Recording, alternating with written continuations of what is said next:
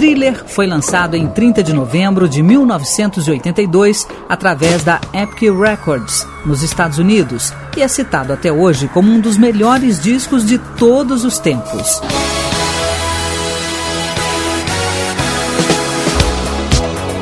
Em dois meses de lançamento, chegou ao topo da parada americana e recebeu o prêmio de melhor do ano. Foi o álbum mais vendido no mundo, cerca de 65 milhões de cópias. Sucesso de público e de mídia, ganhou oito Grammys. Na tradução, thriller significa terror. A música diz: Isto é terror, noite de terror e ninguém vai te salvar. O sucesso de Thriller se explica pela atuação do astro Michael Jackson e também a superprodução de clipes, explorando gêneros musicais como pop, pop rock, rock, funk, soul, rhythm and blues e dance pop. Um dos primeiros a usar vídeos para a divulgação do trabalho, Thriller foi considerado revolucionário e forçou a MTV a quebrar sua política de não exibir artistas negros em sua programação.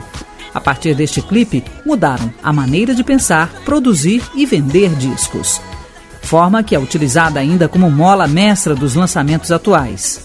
O álbum custou 750 mil dólares e foi financiado totalmente pelo produtor Quincy Jones. Michael Jackson compôs e coproduziu quatro das nove faixas do disco. Cinco músicas foram classificadas no topo das dez melhores nos Estados Unidos. Em 2001, Thriller foi relançado com a música Someone in the Dark, contida na trilha sonora do filme ET. O disco foi novamente relançado em 2008, intitulado The Thriller 25, com duas novas capas, remixes com artistas contemporâneos, uma canção inédita e um DVD que inclui curtas-metragens do álbum e a apresentação de Billie Jean.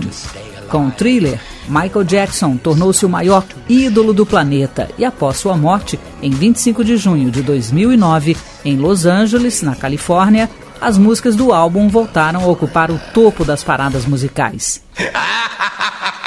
História hoje. Redação e apresentação de Carmen Lúcia. Sonoplastia Messias Melo.